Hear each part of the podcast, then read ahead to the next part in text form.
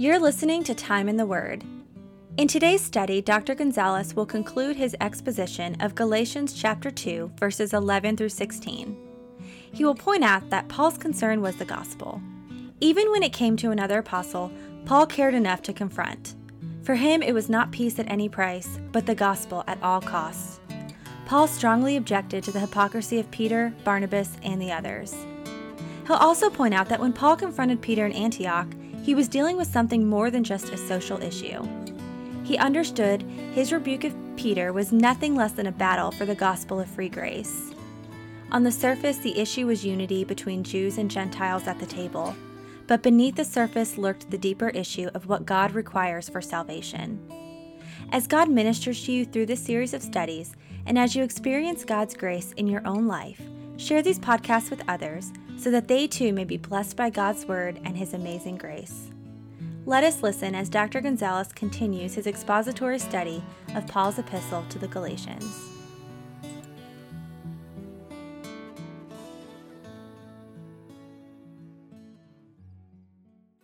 Galatians chapter 2, starting verse 11. But when Cephas came to Antioch, I opposed him to his face, because he stood condemned. For before certain men from James, before certain men came from James, he was eating with the Gentiles. But when they came, he drew back and separated himself, fearing the circumcision party. And the rest of the Jews acted hypocritically along with him, so that even Barnabas was led astray by their hypocrisy. But when I saw that their conduct was not in step with the truth of the gospel, I said to Cephas before them all, if you, though a Jew, live like a Gentile and not like a Jew, how can you force the Gentiles to live like the Jews? Uh, as I make my way through the remaining verses of this chapter, I'll certainly try to cover the information in, in the order in which it's presented, but I'll, I will go f- jump from verse to verse back and forth, sort of to make some of the points that I, I want to make. Some people in the church are like Peter, and by that I simply mean that they hate confrontation. They do not want to cause any trouble or make a scene, so they avoid it at all cost. However, for Paul, not that Paul necessarily was the type of individual that simply started trouble for the sake of trouble, but for Paul, when something was as critical as the issue that we're dealing with here, he certainly had no problem raising it. His concern here, again, was the gospel.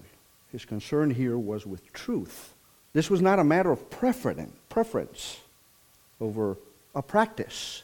It was the essence of the gospel. Even when it came to another apostle, Paul cared enough to confront.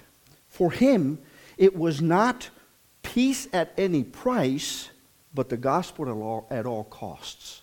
That was the difference between Paul and Peter, at least in this situation.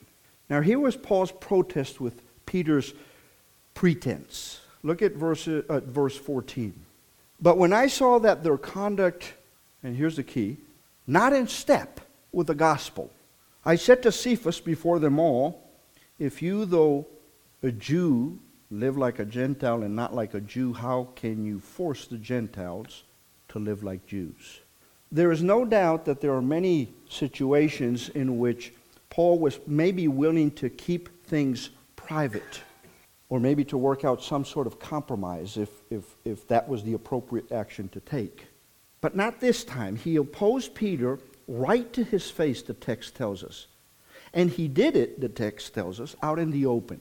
Again, we, we, we can learn from the example of Paul that there are certain issues, certain circumstances which may require this type of action, but not always. So let's not become, let's not start improperly imitating Paul in the sense that we're using Paul as an argument for be confrontational.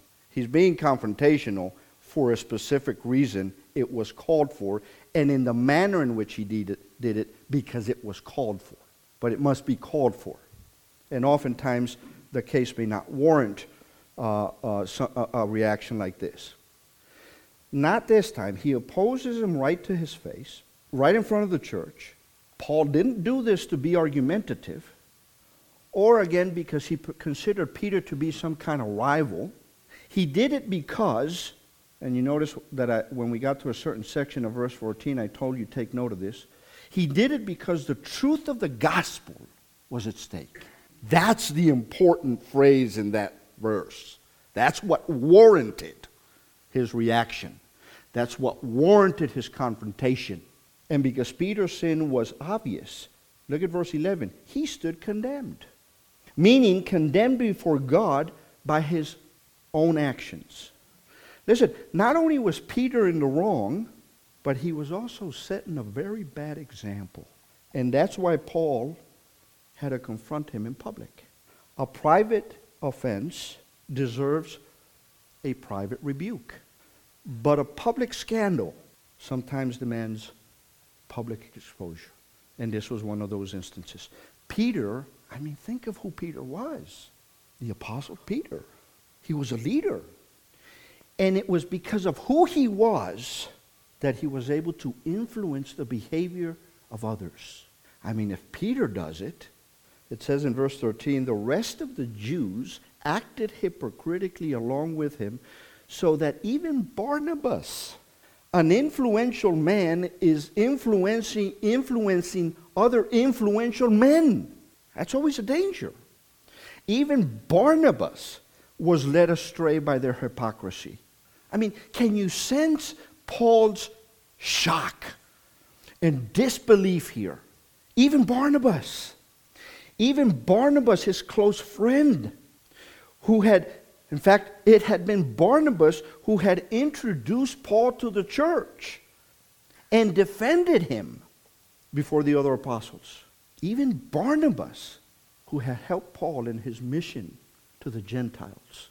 Paul could hardly believe it. What Paul objected to was the hypocrisy of Peter. And not only of Peter now, but of Peter and Barnabas and the others. It wasn't Peter acted in a certain way that led others to begin to act in a certain way. And I'm assuming, I mean, we're, we're, we're, we're you know, the text is, doesn't specifically tell us this, but we can surmise that time is passing, right? I mean, it's not like it was one meeting in which Paul decided, uh, Peter decided, you know, I'm not going to eat with you guys. This is a behavior that started, and it became, started escalating to the point where others were now uh, emulating uh, Peter and his hypocrisy. So what he objected was the hypocrisy of Peter and the others. Somebody once said that people follow your footsteps qu- quicker than they follow your advice. Maybe this might be an example of, of that. That word hypocrite comes from the Greek theater where actors wore masks to play their parts, remember? Depending on the role that they played, they would change the mask they used for that particular role or that particular part. Paul saw that Peter, he saw that Barnabas, and he saw that the others were putting on a charade we're not arguing, and please under, don't misunderstand, we're not arguing that Peter or Barnabas or the others who were involved in this hypocritical behavior, we're not saying that they really believed that Gentiles were second class Christians, but they were certainly acting as if they did. Their actions were not consistent with their theology. And the real effect of this hypocrisy was to deny the gospel. Listen to what one commentator says. He explains this well. He says, He, meaning Peter, knew perfectly well that faith in Jesus was the only condition on which God will have fellowship with sinners. But he added circumcision as an extra condition on which he was prepared to have fellowship with them, thus contradicting the gospel. That's the issue. It was almost as if Peter and the others had gone back to the, to, to, uh, on the agreement that they had reached in that Jerusalem visit that we talked about last week in verses 1 through 10. It's almost as if everything that had been decided upon during that visit, they had just gone back on. All of a sudden, the things that they said were not necessary, apparently by their behavior, are necessary. That was the issue for Paul. They were not acting in line with the truth of the gospel. They were talking the talk, as we would say today, but they were not walking the walk. Their lifestyle was no longer in line with the gospel. I think this is another warning for the contemporary church. As you know, Doug mentioned him and I discussed, things really don't change that much over time. Only the date differs oftentimes, but the issues are very much the same. Our behavior in the, in, in, in, in, the, in the church today in postmodern times, our behavior can undermine our belief. It is possible for Christians to believe the gospel in their hearts and even confess that gospel with their mouths, yet deny it with their lives. Peter, Barnabas, and the others were there. Question What do our actions claim as we go out wherever God placed you on Monday and Tuesday and Wednesday?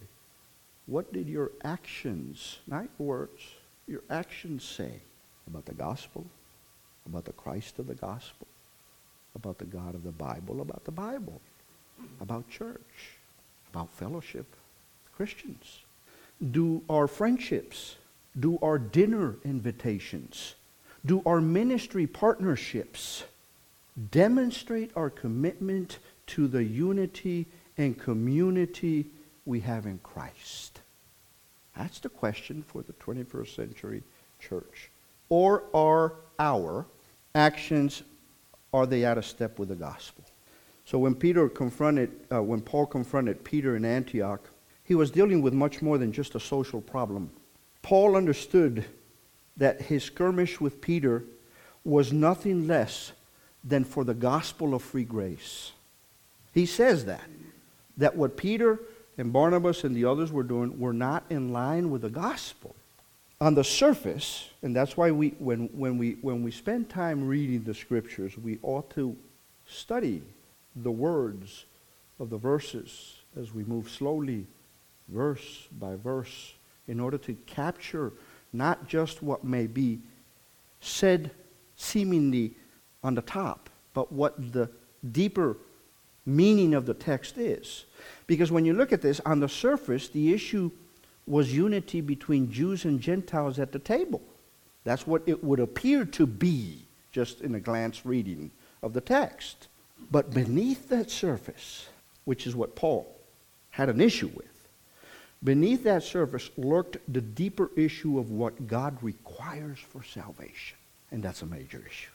Listen, today we don't have fellowship, or at least in the sense that we understand fellowship or use the term fellowship, or we don't even have ministry partnership with certain groups because of their position, what is required for a man to be saved. That's that central of an issue for us for conservative evangelicals. And again, it's unfortunate that even today, you know, there was a time, I remember when I became a Christian, all you had to say was Christian or born again. And uh, everybody understood what that meant, all the implications that make. Today, we have, we have to use those two terms plus 10 or 15 other terms beyond that to define ourselves because every, what, what, what what something meant yesterday, it no longer means today. I mean, we, we don't even use the term evangelical to define orthodoxy anymore. And that was the definitive term that separated the orthodox and the liberal. Not anymore. There are so many variations of evangelical, evangelicalism, now we have to add additional things about who we are within the evangelical camp, unfortunately. Paul understood the issue here. The gospel proclaims that through the death of Christ and his resurrection from the grave, Jesus has done everything God requires for our salvation. There is nothing else we need to do to gain forgiveness for sins, enjoy fellowship with God, or have hope of eternal life, except, and he used the word 10 times, trust in Jesus Christ. This is the gospel of free grace, and anyone who believes it is a Christian. After the gospel tells us what God has done to make us right with Him through the cross and the empty tomb. Listen, and here's this is the issue we're now addressing.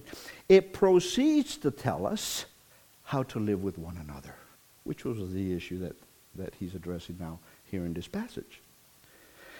You recall that the Lord said that if a man has lustful thoughts of a woman in his mind, it is as good as if he had known that woman. Here's a, here's a proposition I want to make. I'm not saying it might be true of all of us, but it may be true of some of us. We don't always live out in public what we do entertain in our minds. Is that not a sin, though, yet? It's here.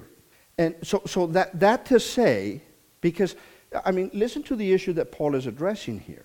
You know, the, the Jewish Christians are taking objection with the way Peter is behaving among Gentile Christians. To the extent that Peter is essentially breaking, in a sense, fellowship with those Gentile believers. He acted out what crossed his mind and heart. We don't always do that, but are we not yet as guilty, even though it was just here and here? And here's the issue we must have fellowship with anyone and everyone who is in fellowship with God through faith in Jesus Christ. And we all say, Amen, but we all entertain some thoughts about others who are not like us. Have we not? By definition, if nothing else in our hearts and minds, become as guilty as Peter did for acting out what he entertained in his mind or he allowed the, uh, the, these people to influence him to do. Absolutely. If we refuse to have fellowship with them, then our actions deny the gospel just as it did with Peter. We are making a distinction. Listen, when we behave that way, we are making a distinction that God Himself does not make. So the problem with this James gang, these folks that came from, from Jerusalem, as they were, and they're recovering, we, we all agree that they were probably recovering Pharisees. They were concerned about outward appearances. They kept a list of things that people had to do to be good Christians. Now, these are not the Judaizers who said you have to be circumcised to be a Christian. These were Christians. But, you know, th- these are recovering Pharisees who, who have a list of things that you needed to do in order to be a good Christian. In a sense, they were legalists, though believers. When Gentile converts didn't do those things on that list, they were treated as second class Christians. We, we talk of the Pharisees as if the nature of the Pharisees is not found deep in us. Pharisaism runs deep in human nature. We may not be by name Pharisees, but we are sometimes by theology or behavior or, or, or, or thought Pharisees. We're guilty of very much the same things. People always want to add something they do to what God has done. They always want to look down on people who haven't done it, whatever it is. So it was not like, like a Gentile was standing up for the Gentiles, or a Gentile was objecting to the Uh, Jewish Christians. It was a recovering Pharisee of Pharisees who was having a conversation with another devoted Jew who had walked with the Lord Jesus. Both had come out of that religion. Both had been freed from the bondage that came with that. So, first he appealed to what they had shared in common. Look at verse 15. He says, We ourselves are Jews by birth and not Gentile sinners. Peter and Paul had the same birthright.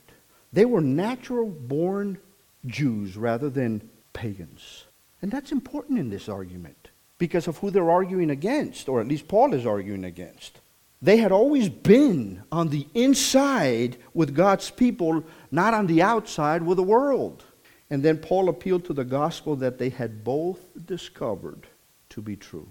And this point is worth emphasizing the apostles had come to complete agreement about the good news of Jesus Christ. No question about that.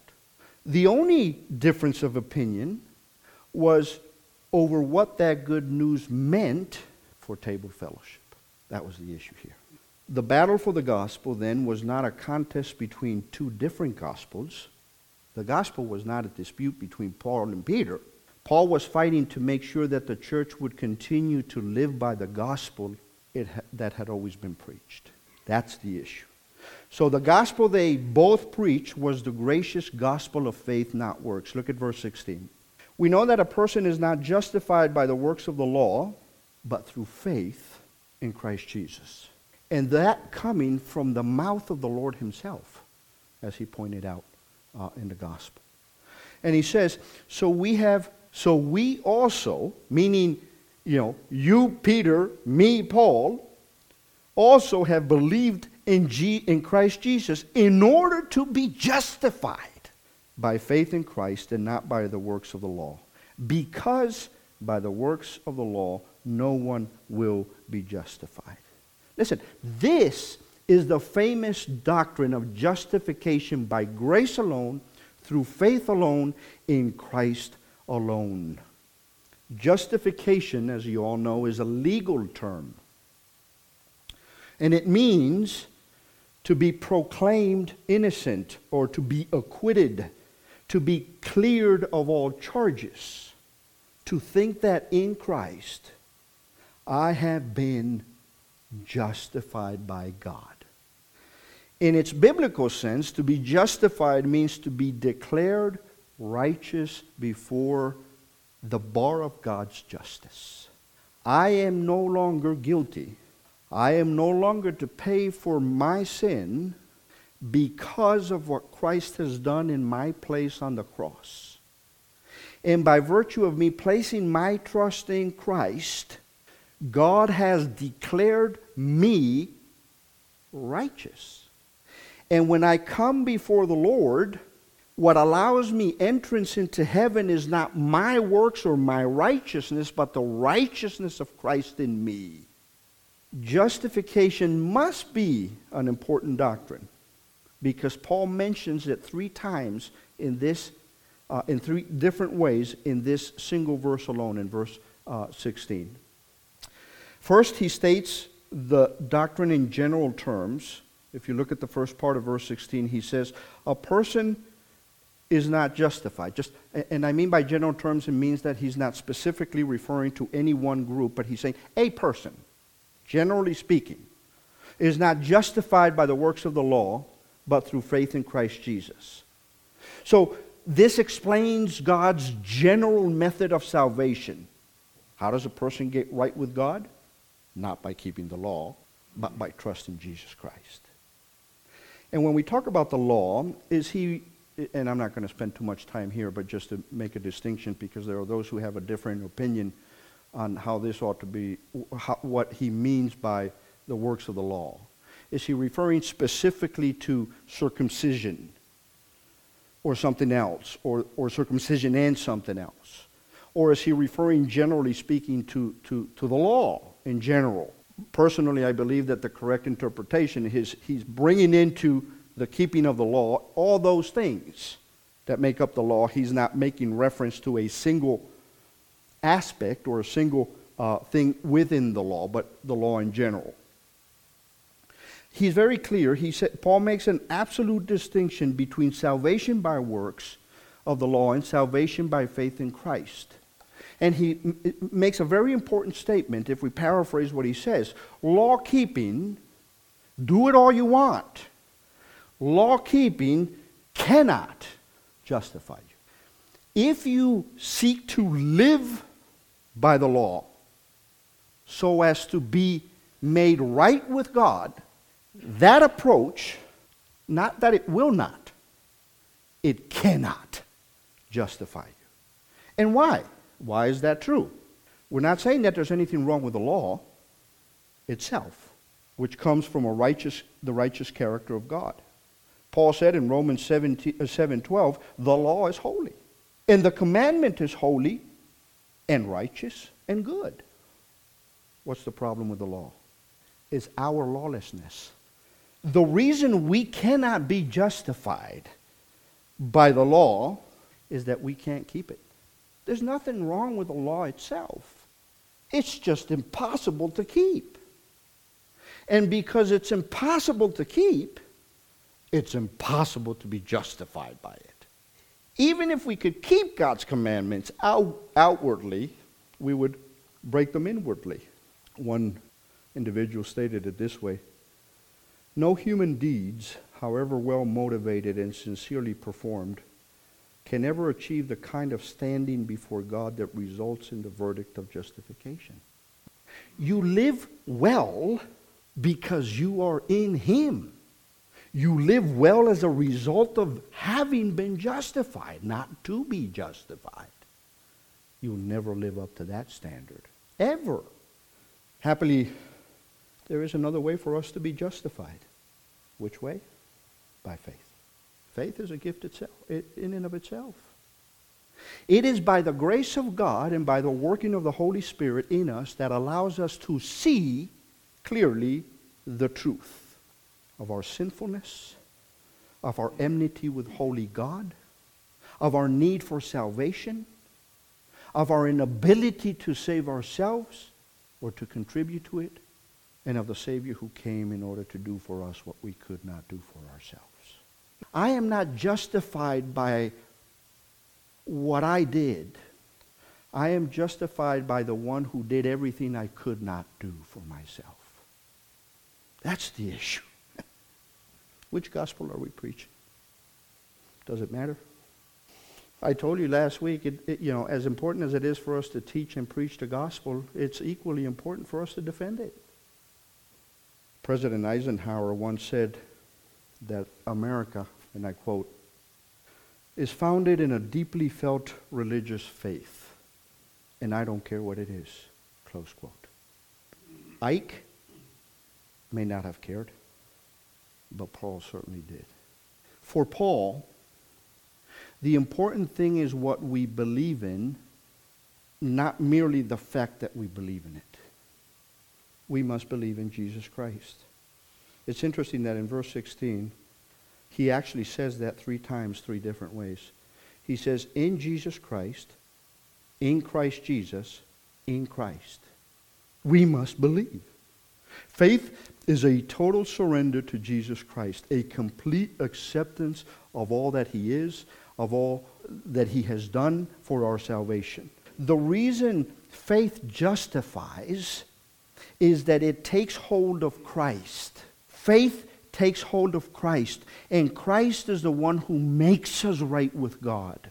We are acceptable to God not by keeping the law ourselves, but again by trusting in the one